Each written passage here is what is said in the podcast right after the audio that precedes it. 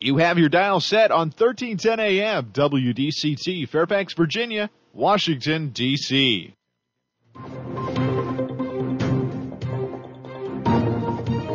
워싱턴과 미국, 그리고 세계의 흐름을 짚어보는 라디오 워싱턴의 시사 토크쇼. 워싱턴 전망대.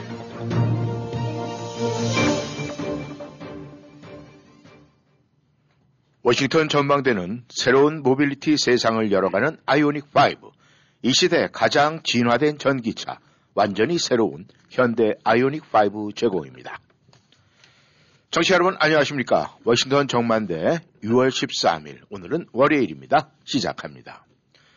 지난주에 있었던 16 아, 의사당 난동 사태 의회 청문회에서 트럼프 전임 대통령이 폭동을 야기한 주도적인 책임에서 벗어날 수 없다는 평가가 나왔습니다.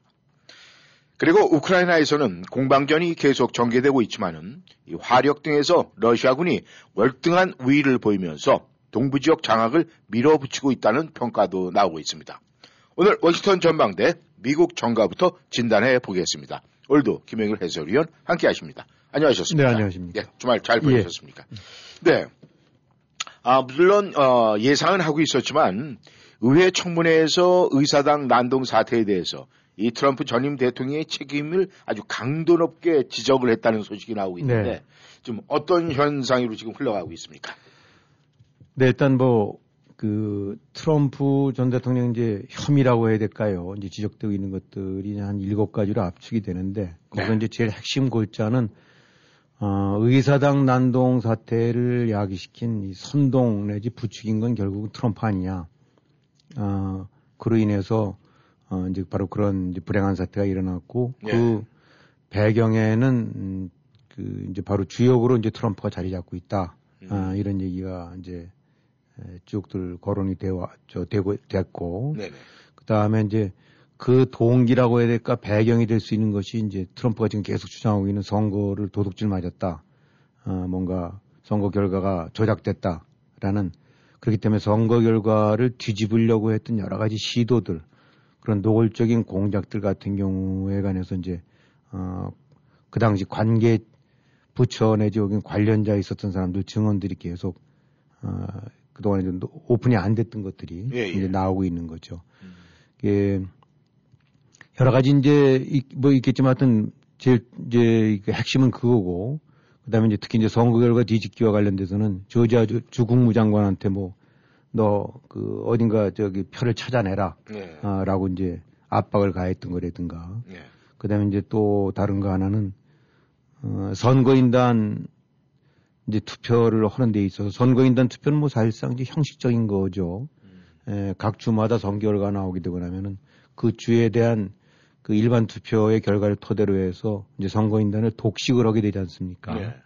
어, 단한 표만 일반 투표에서 지더라도 예를 들어서 페실베니아에 선거인단 20명이 있다는 데면 20명은 다 전원 공화당 혹은 민주당을 찍어야 되는 것이 이제 지금 현행 규제 선거법인데 네. 선거인단 같은 경우한테 어떤 식으로 영향을 미쳐갖고 예를 들어서 이제 펜실베니아 20명이다. 근데 펜실베니아에서 졌다. 네. 간발의 차이지만 졌다. 그랬을 때 선거인단을 어, 20명을 하는데 그 중에서 이제 어, 트럼프의 에, 그냥 맹목적으로 추정할 수 있는 사람들 집어넣어갖고 거기서 그 사람들로 하여금 규정돼 있는 그 바이든을 찍지 않고 어, 트럼프를 찍게 한다. 네. 이런 식이죠 선거인단 같은 경우를. 음. 잘못된 이제 그런 이제 투입을 해 그런 이제 결과를 유도하게끔 네. 이제 그렇게 되고 나면은 아그 부분에 관해서 엄청난 이제 혼선이 야기 되니까 그 전에도 좀 말씀드린 적이 있습니다만 이 선거인단의 투표라는 것이 관례적으로 아 버지니아 혹은 뭐 텍사스 이러면 요거는 고당표 혹은 민주당표 이런 식으로 이제까지 몇백 년간을 해오다가 네. 이번에 그 선거인단들이 구체적으로 어, 명백하게 선거 결과와 다른 식으로 어, 찍을 수 있게끔 혹은 찍으라고 유도거나 시도했다는 그런 전례는 없었던 거거든요. 네. 그러니까 이 참 어쨌든 간에 지난 그 트럼프 때 이런 그 아직까지도 이제 여진이 계속 남고 앞으로도 가겠습니다만 이런 시도라는 거는 미국 그 대통령 선거상 단 한 번도 찾아볼 수 없었던 핵, 아주 핵에 망측한 음. 일들이 지금 일어나고 있는 거예요. 네. 여전히 지금 이제 그런 걸 주장하고 있는데 그래서 이제 이렇게 되고 나면은 이제 의도했던 거는 이제 맨 마지막 그 스위퍼가 이제 펜스, 마이크 네. 펜스 부통령한테 마이크 펜스 부통령이라는 거는 이제 그날 1월 6일 날 의사당에서 회의를 주재하면서 이 사실은 그야말로 그 아카데미상 그냥 진행자에 불과한 거예요. 헌법적인 음. 역할은. 예. 그 아카데미상에서 주연상 후보를 다 심사위원들이 해갖고 봉투 건너주게 되고 그렇죠. 그러면은 봉투 오픈해갖고 뭐 누구다, 음. 어, 아무개다라고 발표하는 거에 불과한 거지. 예. 거기서 다른 어떤 역할을 쓰는 건 없는데. 예. 자, 선거인단들 이렇게 이렇게 해서 찍고 그러니까 그 다음에 이건 문제가 있다. 라고 하니까 펜스 네가 할 수 있다. 네가 비토를 놔봐라. 음. 어, 네가 어쨌든 주재하는 거 아니냐. 이런 식으로 해서 이제 압박을 해갖고 이제 펜스는 물론 거부를 했고 또 그 과정에서 이제 이번에 선거, 아, 저 의사당 청문회 때 나왔지만 그 펜스 목을 그냥 교수형에 처해버려 목을 매달아라. 음. 이제 이런 식이 이게 나왔던 거고. 그 다음에 이제 이번에 또 청문회 때 나온 얘기를 보게 되면 트럼프의 측근들 뭐 어쨌든 이제 이리저리 트럼프랑 같이 맥을 했던 그런 참모들이 있을 거 아닙니까? 예, 예. 의회도 있을 거고 당 당내도 있을 거고 또 이제 트럼프계 어, 저 정부 쪽에서 있을 거고 이제 거기서를 보게 되고 나면 어 이제 난리들이었어요 그날 전화 텔레비들 보면서 이제 아마 이거 저 큰일 나겠네 예. 이러다가 뭐, 뭐 문제 되겠네 싶어갖고 지속적으로 그, 저 매도 비서실장 같은 데한테 전화가 와갖고 야, 빨리 저 중단시키게 무슨 성명 내라. 네. 메시지 내라, 대통령이. 이런 것들이 지속적으로 있어 왔었더랬어요. 예. 그런 그런 거 다 안 한 것들이 거부했던 것이 나왔었고. 그 다음에 이제 선거 도둑질이라고 했던 주장들 같은 경우는 내부적으로 이번에 증언한 사람들 하는 걸 보게 되고 나면 이거는 뭐 말이 안 된다. 아, 그러니까 이제 바, 특히 바 법무장관 같은 경우는 이제 트럼프가 직접 어떤 식이든 해라, 이거를. 음. 어, 지금 선거 결과가 어, 그대로 인증되지 않게끔 어떤 식으로 해라 그랬더니 그 불시시라는 말까지 해가면서 음. 어, 아무런 증거도 없고 내가 봤을 때는 그거를 할 근거가 없는데 이제 무슨 소리냐 네. 그러면서 나는 그런 거에 인벌브 되고 싶지 않다라고 해서 그냥 거부를 해버리면 한 다음에 이제 쫓겨난 거거든요. 네. 음, 거기서는 또 이래서 이제 딸 이방카 같은 경우도 네. 이번 증언한 거 보고 다니까 그바 법무장관의 그 같은 어떤 평가나 이런 거를 자기는 리스펙도 한다. 음. 이렇게 하고 나니까 이제 트럼프는 또 끝나고 나서 그 이방카 그때 몰라서 하는 소리지 걔는 뭐 그런 결정선상에서 배제돼 있었다라고 이제 딸 주장조차도 이제 다시 또 배척을 한 거죠. 네. 음.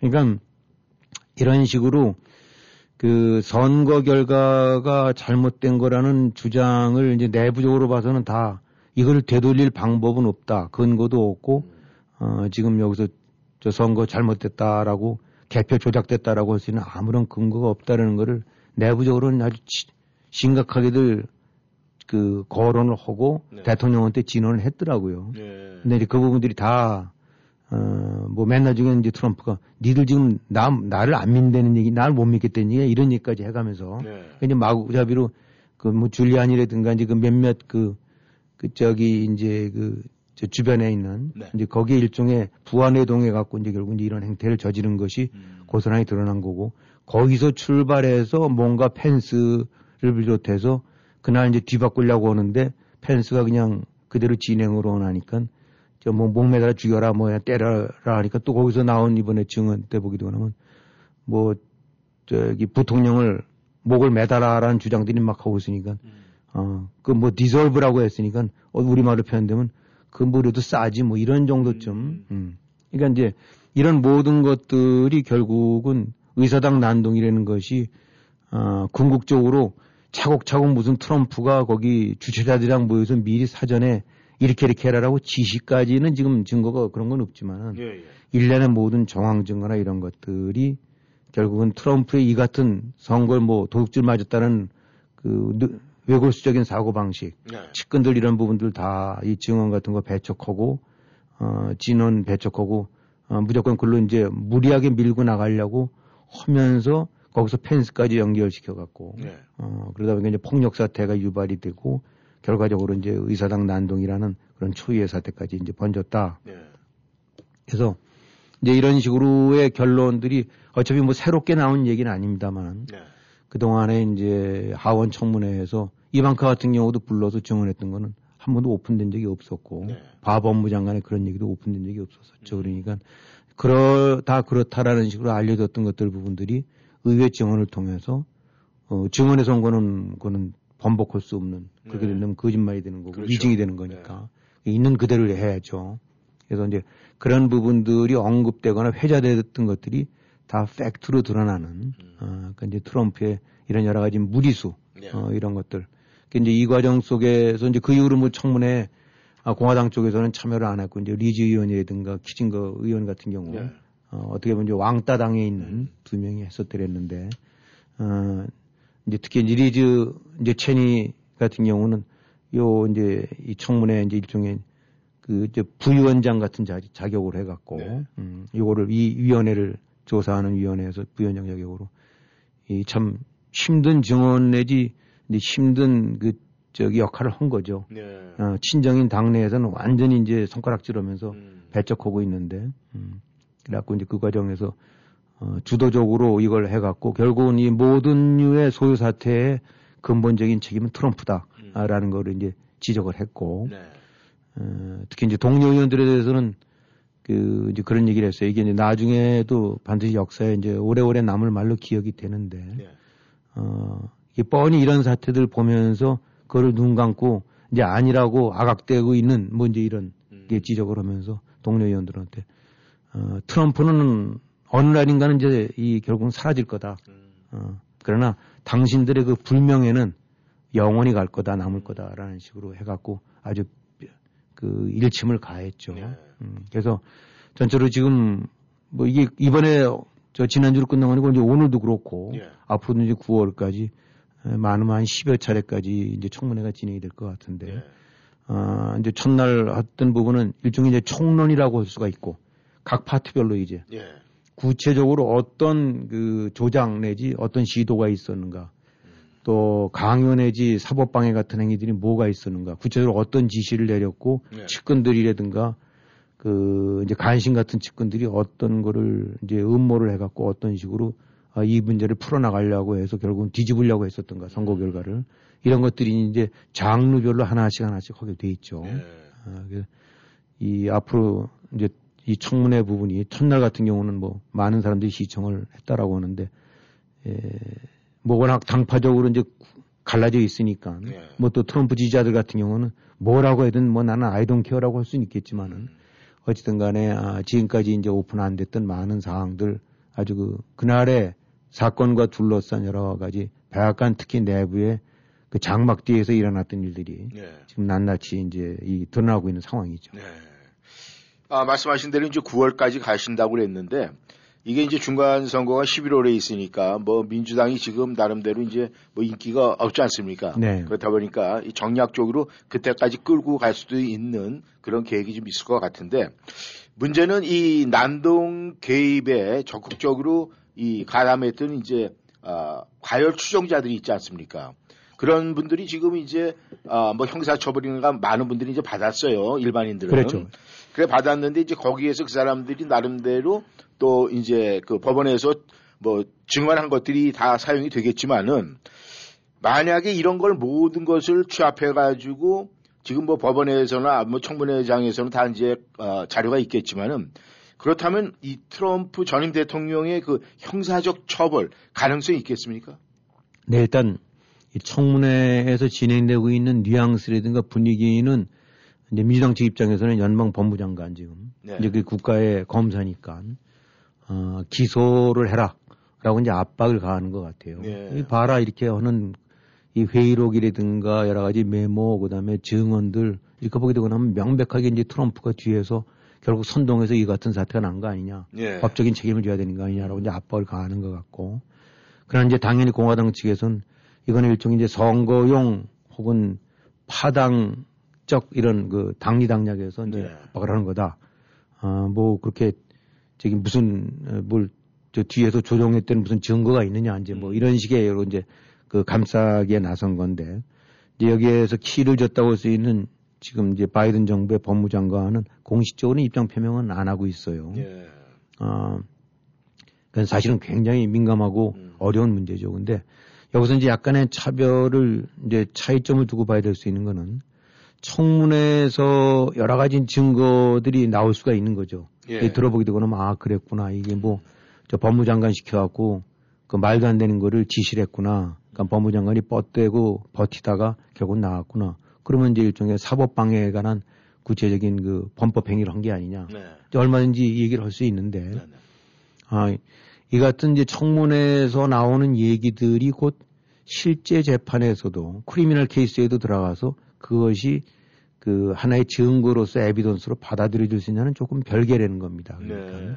즉 형사적인 처벌에 의해서는 특히 뭐 미국은 일반 이제 형사 사건에서도 이른바 합리적인 의심이 제기되는 모든 사안에 대해서 그거를 입증시킬 만한 책임이 입증 책임이 이제 검사 쪽에 있단 말이죠. 네. 그러니까 예를 들어 누가 살인범이다. 아를 했다는 사람은 아, 당장 증거는 없긴 하지만은 이런저런 저런 어, 저기 에비던스라든가 알리바이라든가 이런 걸 자 제시해 갖고 봐라. A가 B를 죽였다고 볼 수밖에 없다. 그러면 이제 음. B 입장에서 변호인단들은 아무리 이것저것의 틈새를 지적을 해봐도 그건 이거를 보면 알 수 있다. 음. 뭐 이래서 이걸 지문을 보면 알 수 있다. 네. 그날 그 저기 CCTV를 보게 되고 나면 바로 그 시각에 바로 A가 있었던 거 아니냐. 음. 이렇게 되고 나면 그걸 통해서 구성해 봤을 때 어떤 경우에 의문을 제기해 봐도 결국은 A가 B를 죽였다고 볼 수밖에 없는 그런 사항들이다. 네. 거기 되면 비로소 A한테 유죄가 가해지는 건데 네. 지금 여러 가지 일종의 정황 증거상 여러 가지 개연성이나 이런 거로 봐갖고는 명백하게 트럼프가 뒤에서 부추기고 선동해서 이 같은 난동의 가장 핵심적인 원인 요소를 제기했다 음. 할지라도 네. 이제 이를테면 공모를 했다든가 음. 거기 시위 책임자라든가 이런 멘트를 불러갖고 야 여기서 니들이 좀 가서 뒤들어 부수고 뭐 좀 해. 음. 어, 뭐내 뒷도는 내가 대해줄게 알아서 해줄게 뭐 이래서 이제 이런 형태의 구체적인 그 지시와 공모에 대한 에비던스가 제시되지 않으면은 형사사건 같은 데서는 굉장히 이제 이게 쉽지가 않다. 네. 음. 그러니까 법무장관이 만약에 기소를 했다는다 그러면 이거는 말 그대로 이제 반드시 유죄 판결을 받을 수 있다는 확증적인 증거와 음. 어, 논거를 갖고 해야 되는데 네. 이제 이런 류의 주장 갖고는 예, 여러 가지가 이 기소까지 해서 재판을 끌고 나갈 그리고 여력이 없었을 때는 뻔히 의심은 가고 예. 능히 범인 그 혐의가 있다라고 본다 하더라도 못하는 게 음. 이제 이럴 수밖에 없는 거죠. 네.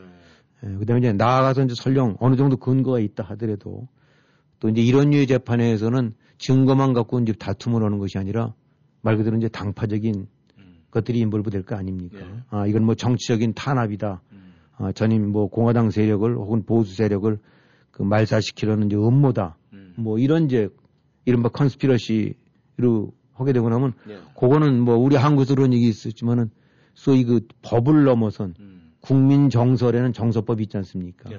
그러니까 지금 현재와 같은 공화당과 민주당이 아주 첨예하게 그 부딪히고 있는 상태에서는 트럼프가 정말 뭐 때려 죽일 만한 증거를 갖고 저 죄를 진 증거를 있다 하더라도 그거와는 별개로 또 정서법이 음. 어, 야기될 수 있던 그, 거죠. 네. 그러니까 뭐 트럼프 이제 적극 지지자라든가 또 공화당 같은 경우도 이제 야 이거 까딱하다가는 공화당 전체가 넘어가겠다라고 된다 그러면 당연히 어떤 식으로 반발이 나올 거고 음.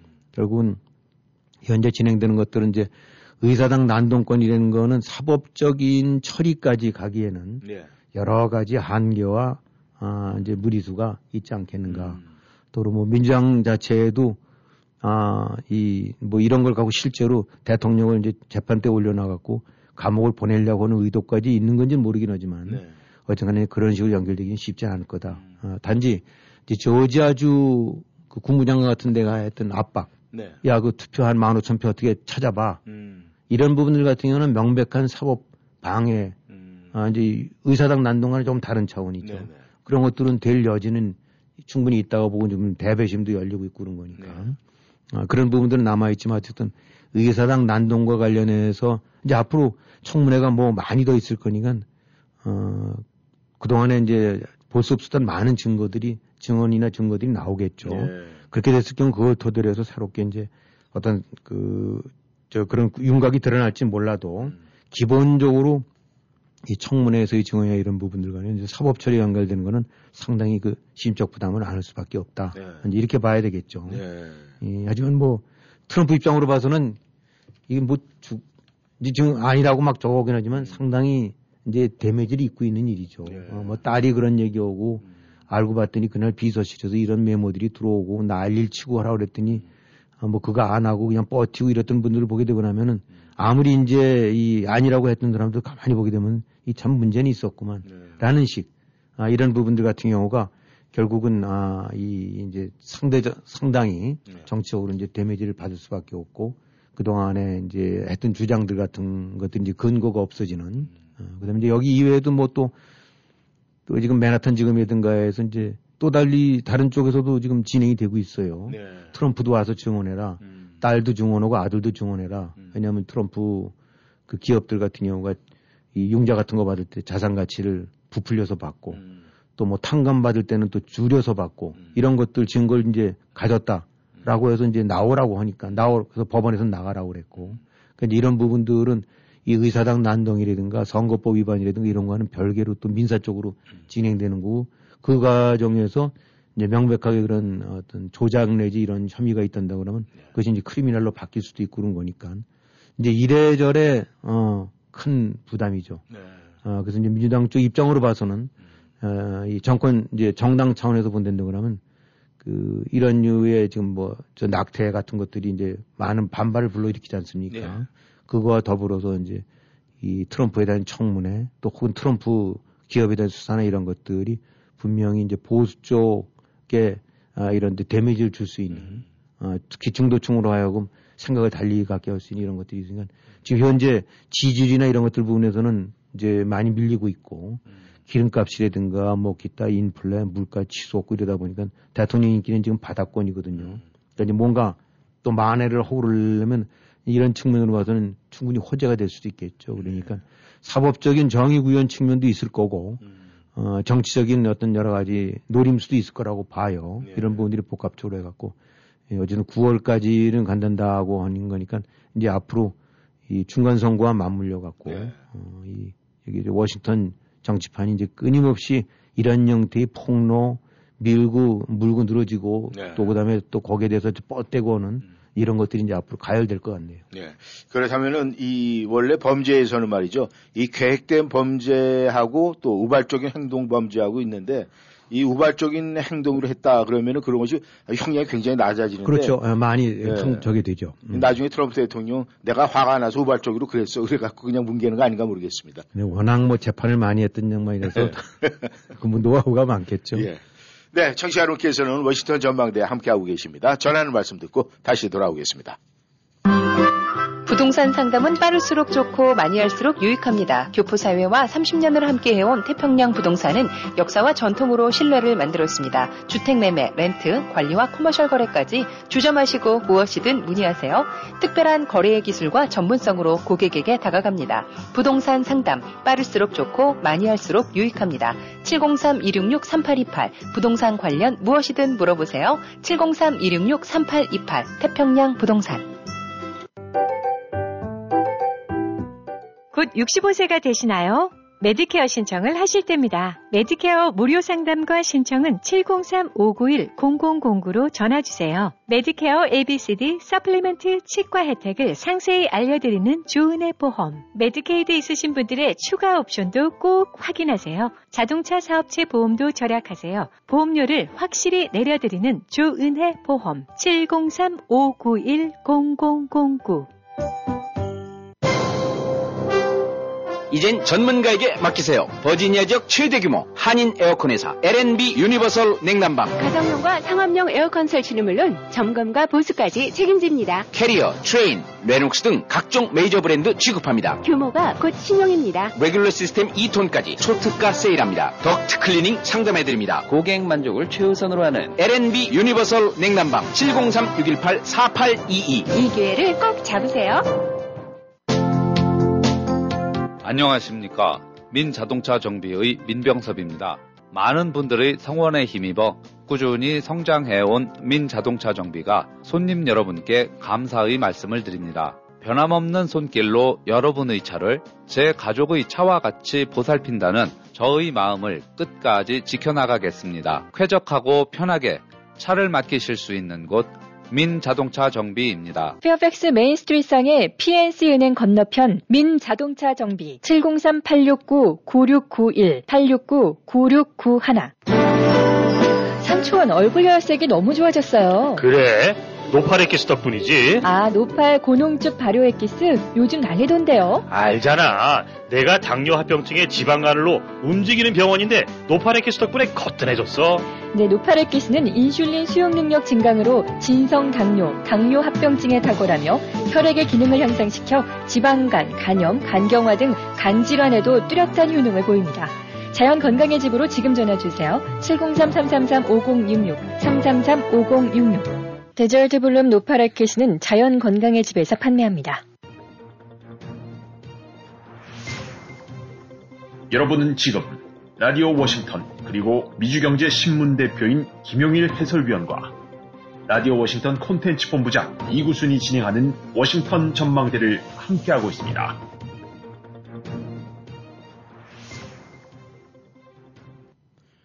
전하는 말씀 듣고 다시 돌아왔습니다.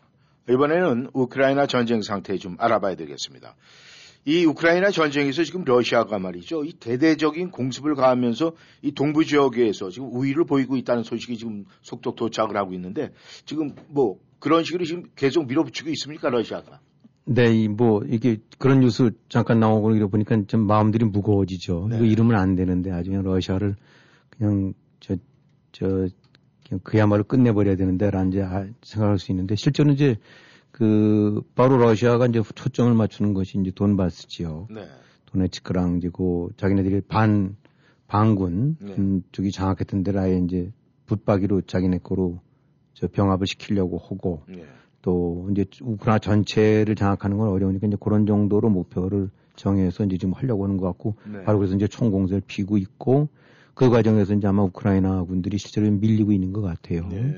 음, 세베르도네츠크 같은 데서도 이제 거기가 뭐 제일 중요한 거점이라는데 네. 이제 거기가 넘어가게 되고 나면 돈바스 지역 전체가 사실상 이제 장악이 된다라고 해서 그 굉장히 양군이 이제 그 첨예한 대결을 벌이고 있는 데인데 네. 지금 나오고 있는 거 봐서는 뭐 오래 못 버티고 어쩌면 이제 내줘야 되지 않을까 음. 근데 이런 얘기를 하는 건 사실인 것 같습니다. 네. 근데 근데 또 다른 쪽에서는 어, 전단이 지금 동부에서만 되는 건 아니고 이제 남부 지역 쪽에 네. 크림반도 북편 어, 이쪽에서도 역시 이제 또 다른 전단이 전개되고 있는데 음. 거기서는 이제 그 우크라이나군 쪽이 러시아군들 이렇게 밀어붙이고 있는 것 같아요. 네. 그래서 이제 헤르손이라는 거점 지역에서는 조만간 이제 헤르손을 장악할 수도 있다. 뭐 이런 얘기들이 나오고 있으니까. 네.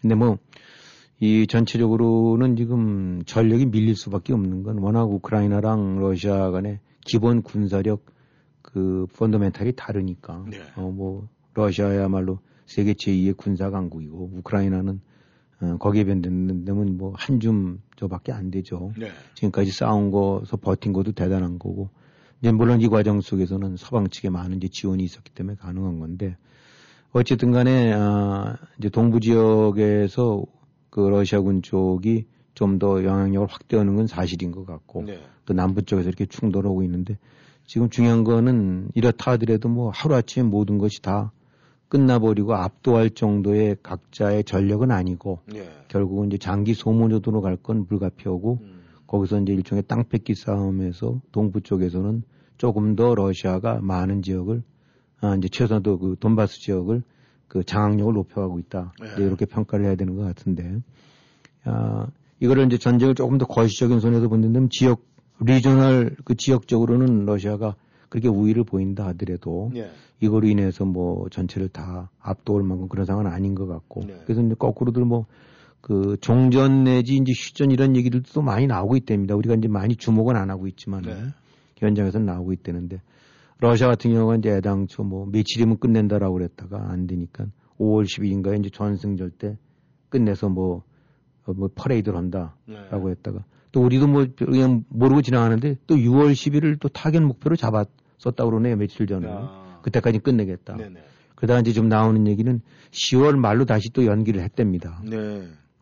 그 나름대로 이제 러시아 내부적으로 하는 얘기였죠. 야, 이제 이때까지 이제 다 끝내버리자. 네. 뭐라는 식으로 했다는데. 이제 그만큼 여의치 않다는 얘기고 또 어떤 면으로 봐서는 장기적인 소모전으로 갈 때 이제 러시아가 안게 될 부담도 크다고 봐야 되는 거겠죠. 네. 어, 그래서 분명하게 이제 지역적으로 동부에서는 그런 그 위축이 되고 있지만은 네. 또 다른 전단 쪽에서는 또 다른 양상이 전개되고 있고 네. 어차피 지금은 그 진격전이기보다는 포병전으로 해서 이제 서로의 그 근거지를 갖고 공격을 가는 이제 그런 양상이기 때문에 예. 하루아침에 어디 가다 넘어갔다 뭐 이렇게 생각할 필요는 없을 것 같아요. 예. 이 그런데 이제 우크라이나 전쟁이 지금 말씀하신 대로 이제 돈바스 지역에서 동부 지역에서는 어, 러시아가 이제 집, 뭐 집중기로 하는데 이 남부 지역 같은 경우에는 지금 크림반도로 해서 뭐 세계 이 곡물 그 다음에 뭐 식량 이런 문제로 해서 뭐 러시아가 자기들 나름대로 인도주의 차원에서 뭐 그쪽은 우리가 손을 안 대겠다 뭐 이렇게 뭐 이야기도 솔솔 좀 나오고 있는 것 같은데 말이죠. 네. 이 아무튼 이제 결과는 어느 누군가가 분명히 승리를 해야 되는 거 아니겠습니까? 근데 우크라이나의 이 전쟁이 향후 어떤 양상으로 어떻게 지금 전개가 될 것 같습니까? 근데 이제 지금 승리라는 말씀을 하셨는데 지금 나오고 있는 평가들로는 지금 승리라는 말을 자체가 의미를 찾기가 참 어려워졌다라는 네. 그런 평가들이 뭐가 승리냐. 음. 그럼 러시아 입장에서 승리는 뭘 어떻게 해야 러시아는 승리했다고 봐야 될 거고 네. 우크라이나 입장에서는 어떤 결과가 나와야 승리했다고 봐야 되겠냐. 음. 그 부분들이 이제 참 그 단정을 짓기가 어려운 식으로 얽혀내지 아니면 그 굉장히 그, 그 저기 뭔가 그런 거를 추구하기 어려울 정도로 네. 상황이 간단치 않다는 네. 거죠. 어느 쪽이든 승리라고 음. 거기가. 결국은 지금 그러다 보니까 밀고 땡기고 네. 어, 지금 우리는 뭐 뚝 떨어져서 모릅니다만은 현장에서 오는 얘기들 이렇게 저 기사 같은 거 보게 되고 나면 그 미터 단위, 그러니까 야드 단위로 치고받고 온다라고 음. 하니까 어, 그야말로 뭐 5m, 10m 더 밀고 나갔다 다시 음. 뒤로 쭈루룩 가기도 하고 아마 그런 정도인 네. 것 같아요. 그러니까 죽기 살기를 저 하는 것 같은데 그렇다 하더라도 어딘가 압도적으로 밀고 들어갔고 6.25때저 부산까지 밀고 갔지 지금 그런 상황이 아니니까 네. 결국 이제 소모전이라는 거죠. 음. 어, 장기적인 소모전인데 소모전하게 되고 나면은 지금 초기 단계에서 봐서는 에, 뭐 특히 이제 지금 포병 포격전이 된다니까 네. 그 재래식 그 무기라든가 이제 이런 그 탄약이라든가 이런 거 저장량 같은 경우는 뭘 당연히 그 러시아가 우크라이나에 압도적이겠죠. 음. 그래서 대략 한 러시아군이 한 열 발 쏘면은 우크라이나군이 한 발 쏠 정도로 음. 지금 포병 전력에 있어서는 화력에 있어서는 열세인 건 틀림이 없는 것 같아요. 네. 물론 서방 측에서 지원은 되고 있지만은 그 부분들이 이제 적재 적소에 제때 음. 어, 딱 이게 도착이 안 되고 그러다 보면 아무래도 저쪽은 그냥 마구잡이로 옛날 폭탄 다 끄집어내서 쏴야 되는데 이쪽은 맞받아치기가 많이 딸리고 있는 거죠. 하지만 아, 그런 식의 우위를 보이면서 진격전을 감행하지 못하는 거는 그로 인한 타- 타격이 너무 컸고 네. 어, 또 앞으로도 그렇게 했다가는 뭐 공격력이 선업에 압도되지 않은 상태에서 어설피 나섰다가는 그야말로 러시아도 혼난 게 한두 번이 아니니까. 네. 그래서 결국은 뚝 떨어진 포병전으로 지금 하고 있는데 네. 아, 이건 일종의 이제 소모전이고 그렇게 되고 나면 장기적으로 봐서는 러시아도 절대로 이게 그 편안한 상태가 아니다. 음. 이미 얘기했던 대로 그 보급이라든가 이제 탄약 그 다음에 기타 이런 군장비 이런 부분들 같은 경우들이 어 이제 많이 지금 소모돼 있기 때문에 음. 대략 군사 전문가들 얘기 들어보게 되면 러시아가 전쟁 전에 한 3천 탱크를 한 3,500대 정도쯤 보유하고 있었다는데 네. 실제로 겉으로 밝힌 것보다는 훨씬 줄어든 숫자입니다만 음. 지금 이제 비공식적이나마 하여튼 우크라이나 쪽에서 주장하는 건 한 거의 1,500대 정도가 깨졌대거든요. 네. 그러면 한 3,500대, 1,500대면 결국은 그 뭐 한 30%쯤이 날아갔다는 얘기란 네. 말입니다. 그러니까 그러다 보니까 이제 나오는 것이 뭐 T-60인가에서 6.25 때 쓰던 전차 같은 음. 북한군 수준의 전차들이 나와갖고 지금 그냥 겉은 돌아다니고는 있지만 한 방이면 날아가는 음. 이제 결국은 그거는 그 군장비나 이런 것들이 어, 제대로 보급 안 되고 어 이런 그 구식 고물들이 나오고 있다는 얘기는 네. 사실상 이제 속사정을 보게 되고 나면 음. 그 간단치 않다는 걸 얘기하는 거거든요. 그리고 이게 만약에 현실적으로 끝까지 이행이 된다고 했을 경우 과연 누가 지금 세계 어느 나라에서 미국의 보급을 따를 나라가 어디 있겠는 건 아무도 없다고 봐도 음. 그건 틀림없거든요. 네. 어, 그야말로 무식할 정도로 생산해서 밀어주고 나면은 음. 러시아 같은 경우는 그러면서 지금 게임이 안 되는 상태니까 음.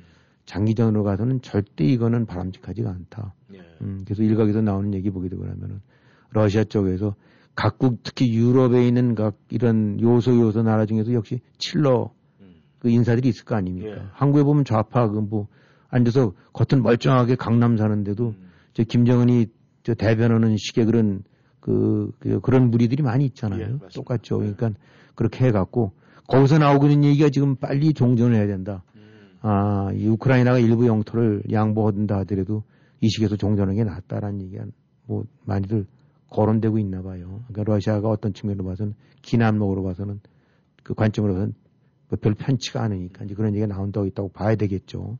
하지만 이제 서방 측도 역시 문제는 있죠. 왜냐하면 지금 에너지값 올라가고 특히 이제 이렇게 되고 나면 당연히 이제 인플레가 가속화되고 나면은 뭐 아무리 우크라이나 지원하는 것도 좋지만 우리나라가 잘못하고 이러면 결단이 나는데 이런 압박 받을 거고 그렇게 됐을 경우에는 이른바 대러시아 제재 전선에서 균열이 올 수도 있는 거거든요. 네.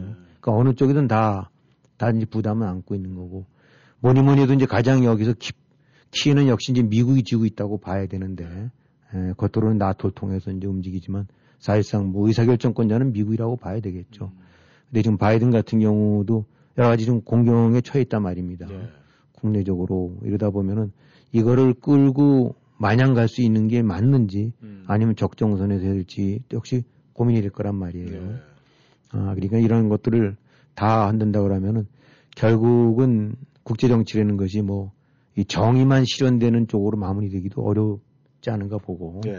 어, 그 적정선에서 어느 시점에서 어, 왜냐하면 마냥 껐, 끌었을 때 마냥 끌 수도 없는 음. 우크라이나 같은 경우에 무한적인 리필을 해줄 수도 없는 것이 서방 측 국가들 네. 입장이고 또 미국은 어떨지 몰라도 음, 또 러시아 입장에서도 어, 끝까지 해서 댈 그런 빈 여력도 없는 거고. 음, 단지 지금 그냥 짐작입니다만은 아, 미국을 어떤 뭐 justice라든가 뭐 이런 value 이런 걸 떠나갖고 국익이란 전략적 이익이라는 측면에서 본다고 한다 그러면 미국은 사실은 그런 면을 봐서 지금 그 돈은 대주고 뭐 무기도 좀 적절하게 핸디 조절해가면서 있긴 했지만 미국은 지금 밑질 게 없는 장사다 한마디로. 네. 아, 예를 들어서 아프가니스탄이라든가 아, 이런데 이제 보게 되고 나면 얼마나 많은 그 전쟁 물자와 돈과 또 많은 인명들이 거기서 숨졌지 않습니까? 예. 아, 근데 여기서는 지금 이 우크라이나전에서 미군이 단 한 명도 숨지는 일이 없고 네. 뭐 몇백억 달러 갔지만은 그거는 뭐 아프간이라든가 이런 데 쓴 전비에 비하게 되면 그야말로 세 발의 피거든요. 네. 그 대신 한편으로는 유럽을 꽉 결속시키고 음. 어, 러시아라든가 중국에 대한 견제구를 놓을 수가 있고 네. 또 무기 뭐 사실 이제 점점 이 우크라이나 전쟁을 계기로 해서 각국들이 재무장에 들어가는 시기니까 어쨌든 간에 무기 수요가 늘어나지 않겠습니까? 음. 그렇죠. 그럼 거기에 가장 중추적인 역할을 하는 데는 역시 미국 군수 사람일 거란 말이죠. 음. 그러니까 이렇게 따져본다고 하면은 아, 미국 입장에서는 아, 시급한 서두른 종전보다는 네. 아, 이 우크라이나라는 전쟁을 통해서 러시아를 두들기고 두들겨서 완전히 아, 이, 그 그냥 그 저기 꼼짝 그 내부 속으로 골병이 들어버린 음. 이런 식으로 만드는 것이 전략적으로 나쁘지가 않거든요. 네. 음.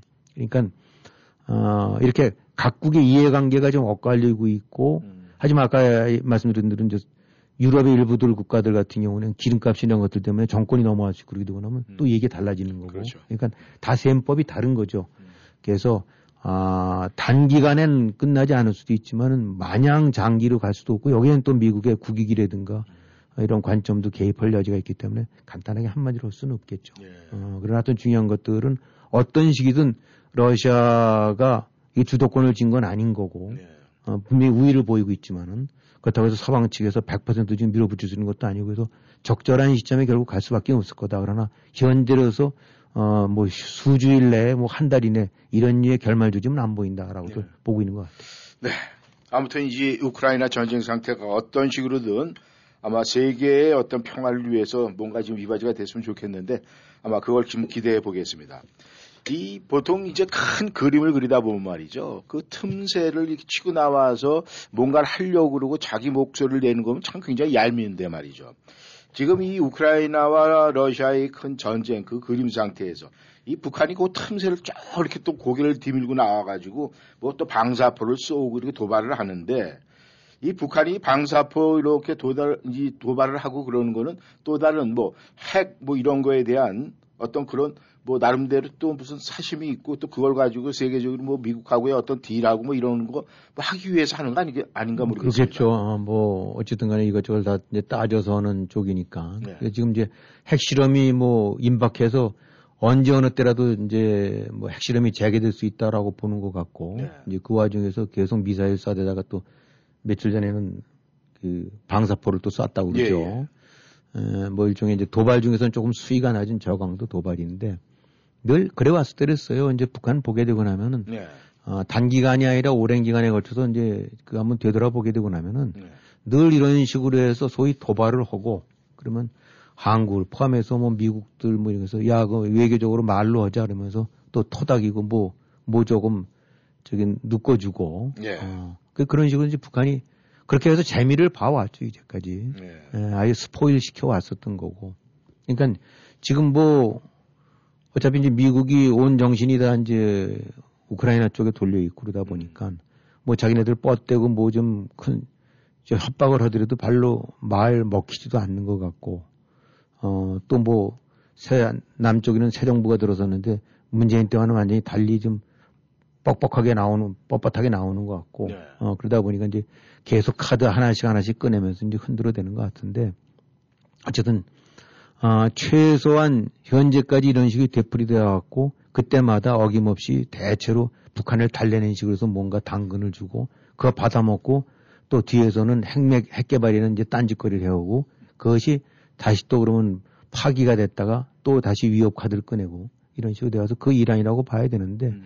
결국은 북한이 왜 이러냐가 중요한 것이 아니라 이제 앞으로는 한국이든 미국이든 이런 식의 그 북한의 그 이제 이 마구잡이 행동에 관해서 어떻게 단죄를 하거나 어떻게 대처를 하느냐 네. 그 부분이 훨씬 중요하다고 봐야 되겠지. 이게 뭐 새로운 저것도 아니고 네. 안 그러던 사람이 그렇게 되고 나면 돌아봐야 되겠지만 몇십 년째 해오던 이 속, 속된 말로 깽판이거든요. 네. 깽판 치고 토닥이면 다시 받아먹을 거 다 받아먹고 또 다시 도발하고 음. 어, 그걸 막아야죠. 아, 그렇기 때문에 어떤 점으로 봐서는 도발을 자꾸 저쪽에서 하는 것 같긴 하지만 어, 사실은 공은 한국 쪽이나 미국 쪽에 넘어와 있다고 봐야 되겠어요. 네. 어, 이제 이런 식의 또 앞으로 일어날 텐데 음. 어떻게 원칙을 갖고 대하느냐. 네. 어, 그, 그 몽둥이로 몽둥이를 안 들 수는 없는데 어떤 식으로 몽둥이를 핸디 조절을 정말 하느냐. 음. 어, 그거를 결정해야 될 때- 단계가 아닌가 이렇게 싶어요. 네. 그렇다면 이 방사포는 이제 간보기를 하는 건데 말이죠. 그렇다면 이제 간보기에서 끝내게 하려면은 이 한미 동맹 차원에서 뭔가 지금 이 강력한 대응 같은 거 필요하지 않겠습니까? 그렇죠. 예, 그래서 지금 나오고 있는 것들은 어떤 새 정부 들어서 이제 그거는 참 바람직한 그 방향 전환인 것 같은데 강대강 그러는데 뭐 아니 그 미친 개가 이렇게 떠드는 걸 갖고 이 저 이렇게 하는 행동을 갖고 그러면 뭔가 몽둥이 들고 그러면 이게 강대강이 아니거든요. 예. 제대로 제압을 해야지 그거를 그 저 하는 거지 그걸 갖고 말로 하자 살살하자라는 부분이 그 자체가 잘못됐던 건데 네. 어쨌든 안보나 이런 문제 관해서는 이리저리 이스라엘 같은 경우가 하는 행태가 문제가 없는 건 아닙니다만 최소한도 스스로의 안보에 관한 거는 이스라엘이 하는 것이 좋은 본보기 같아요. 네. 딴 거 다뭐 알아도 우리 안보나 서바이벌에 관해서 어느 누구도 저 감나라 배나라 못한다. 음. 우리가 알아서 지킨다. 네. 필요하게 되고는 갖다 때리고 부수고 음. 어, 쳐들어오게 되면 맞고 그런 식의 단호한 원칙이 있어야 되겠죠. 그래서 이제 어, 지난 정권 문재인 정권 때 같은 경우는 빌빌대면서 계속 그 끌려다니고 어, 굴종하듯이 했는데 네. 그래도 이제 지금 나오고 있는 얘기는 어, 어떤 이제 아직 뭐 핵실험이 안 했습니다만 지금까지 한 도발 플러스 핵실험 같은 식으로 이제 계속 고강도 도발이 나오게 되고 나면은 네. 뭐 전략 자산 이제 뭐 항공 항공모함이라든가 이제 뭐 무슨 원자력 잠수함 이런 것들이 되겠죠. 네. 예, 그다음에 전략 폭격기 같은 경우 이런 것들을 총 동원해 갖고 북한에 대해서 압박을 가하고. 근데 뭐 사실 그것도 뭐 어떻게 보게 되냐면 동원원된 얘기 가서 저 두드려 부순다는 얘기는 아니니까. 음. 하지만 이제 그 뭐 주먹을 딱 과실 한번 해주겠다 이런 식의 얘기고 그 다음에 이제 그 동안에 중단됐던 이제 한미 합동 군사훈련 같은 네. 경우 대대적인 규모로 해갖고 어, 다시 재개를 하고 이런 것들은 북한 입장으로 봐서는 어, 결코 그 바람직한 일이 아닐 테니까요. 그 다음에 또 한미일, 한일, 이제 한미 동맹은 더 말할 것도 없고 이제 한미일이 똘똘 뭉쳐갖고 어, 최소한도 북한과 중국에 관해서 이제 어떤 저지력을 어, 이제 그런 의사, 그런 의지를 보여줘갖고, 네. 지난 정권 때 보여줬던 대로 따로 국밥식으로 해갖고, 어, 문재인 정권이 여기저기 간 보듯이 하고 특히 이제 중국 쪽이 기울어서 그 할끔할끔 눈치나 보던 거에서 이제 딱 해서 벗어나갔고, 한국과 미국, 한국과 미국, 일본이 어, 북핵이라든가 이런 어, 중국의 이런 야욕에 관해서는 공동 대처를 한다. 예. 이런 것들을 확고하게 좀 원칙들 제시해 가고 있으니까 예. 어, 중요한 건 어떤 앞으로 그것이 이제 얼마만큼 업그레이드 될지는 이제 봐야 되긴 하겠지만은 네. 아 이제 최소한도 지금 전개되고 있는 대응 방향이나 진행되고 있는 것들을 봐갖고는 어, 이제는 그 분명히 좀 그동안 다른 것 같다. 네. 그리고 이제 그런 우려를 갖지 않아도 되고 올바른 방향으로 그 한국과 미국 특히 한국 같은 경우가 이제 대처를 해가는 게 아니냐. 예. 어, 이제 그 정도 얼마만큼 긴밀하게 될지는 모르긴 하겠습니다만은 음, 이제 그런 식의 방향을 잡는 것 같고 이 안보는 어, 이번에 이제 나타나지만 결국은 동맹이 관건이거든요. 네. 어, 혼자 살 수가 없는 때가 되죠. 미국조차도 동맹이 필요한 거고 네. 중국조차도 좀 동맹이 필요해서 이리저리 손을 뻗는 거 아닙니까? 그렇죠. 이런 그 아수라장 같은 에, 이런 밀림판 속에서 뭐 나 혼자 홀로 그다음에 여기저기 동시에 두 줄 세 줄 되고 음. 그런 건 안 되는 게그 명백하게 보여주거든요. 음. 예, 우리가 이번에 좀 보고 있지만 중국 절대 답이 아니고 네. 러시아 더더군다 아니고 북한은 더더욱도 아니고 음. 음, 그렇게 된다고 그러면 한국이 가야 될 길은 뭐냐? 음. 그건 이제 자명해지는 거죠. 네.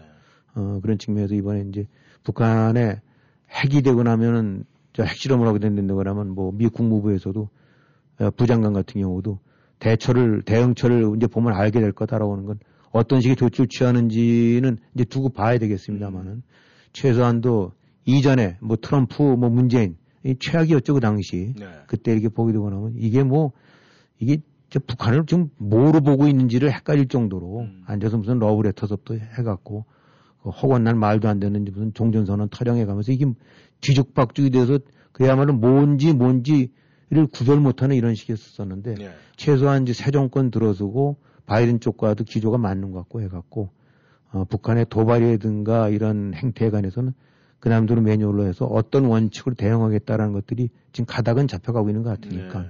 어, 그 부분에 관해서는 그래도 좀 안심을 하면서 지켜볼 수 있을 것 같네요. 네. 어, 지금까지 이렇게 쭉 보면은 이 한국의 그 외교 노선을 보면은 이 주변국 뭐 일본이나 또 뭐 중국, 미국 뭐 아니면은 뭐 러시아 이 정도로 해서 이제 그 외교에 좀 강권적으로 집중을 했던 것 같은데 이번에 이제 그 윤석열 대통령이 이제 되고 나서 취임 이후- 이후에 이 나토 쪽에 물론 나토가 지금 이 우크라이나 전쟁 상태로 해서 굉장히 이제 관심의 대상이 됐었지만은 이 한국 대통령으로서 이 나토 정상회담에 참석을 하겠다. 네. 이렇게 하면 그 외교의 어떤 지역을 떠나서 좀 넓게 가겠다는 포석인 것 같은데 그 의미는 어떻게 보십니까? 근데 이제 얼핏 생각하게 되고 나면 갑자기 한국은 아시아에 있는 거고 나토는 유럽에 뭐 러시아에 대해서 그런 건데 그왜 가지? 네. 무슨, 이렇게 무슨 관계가 있나? 뚝 떨어져 있는데 뭐 이렇게 생각할 수도 있어요. 그래. 네. 이제까지 그렇게 살아왔고. 네.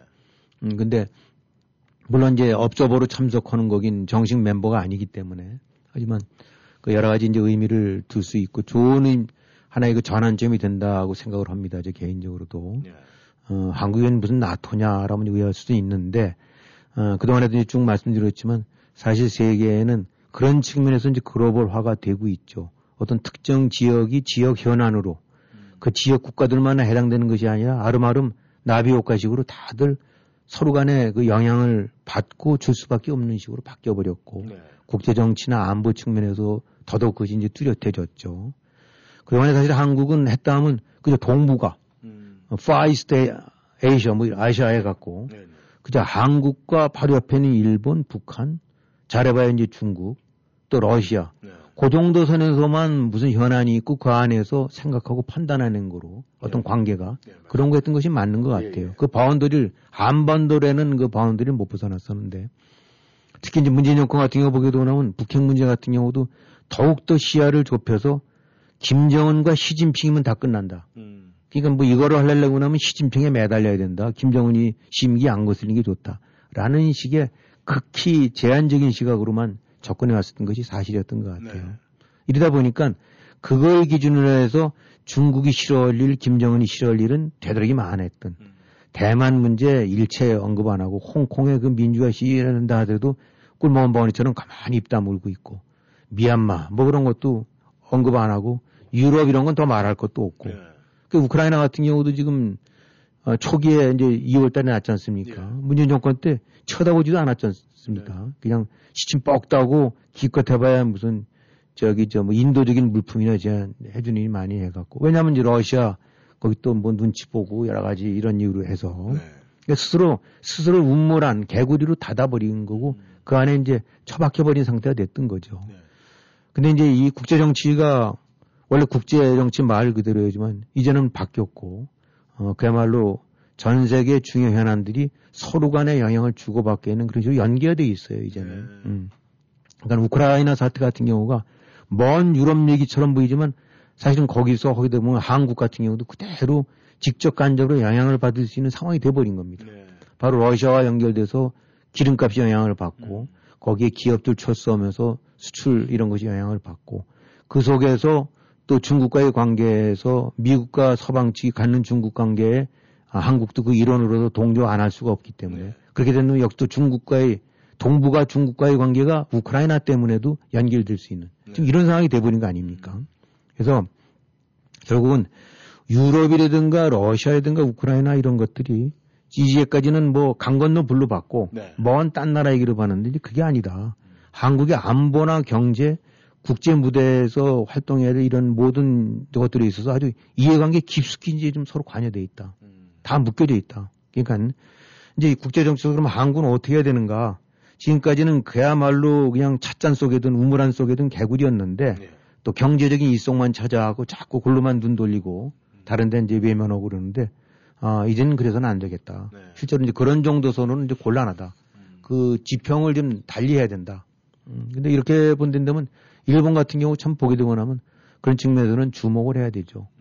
아, 여러 가지 뭐 일본 했단다면 뭐 한국 피 가 진 사람들은 다 이제 울군 해갖고 저걸 하는데 아, 냉정하게 평가해 줄 건 해줘야 되거든요.